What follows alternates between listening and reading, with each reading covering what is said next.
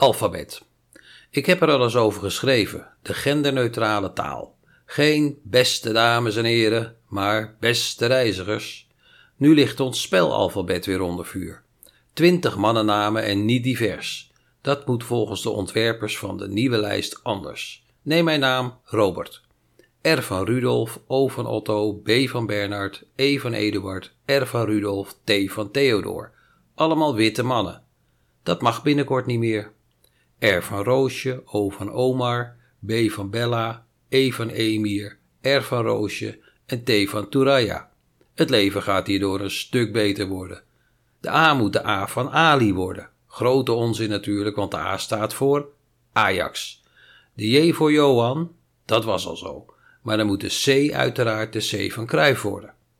Oké, in Rotterdam moeten ze ook tevreden blijven, de F van Feyenoord. Hoewel de F van F-site een logischer alternatief is. De M van Maria mag op de nieuwe lijst blijven, dan zijn de katholieken ook weer tevreden. De W van Willem, laten we het actueler maken, de W van Wappie. De H van Hendrik wordt Henk, de I van Isaac wordt Ingrid, links en rechts Nederland tevreden.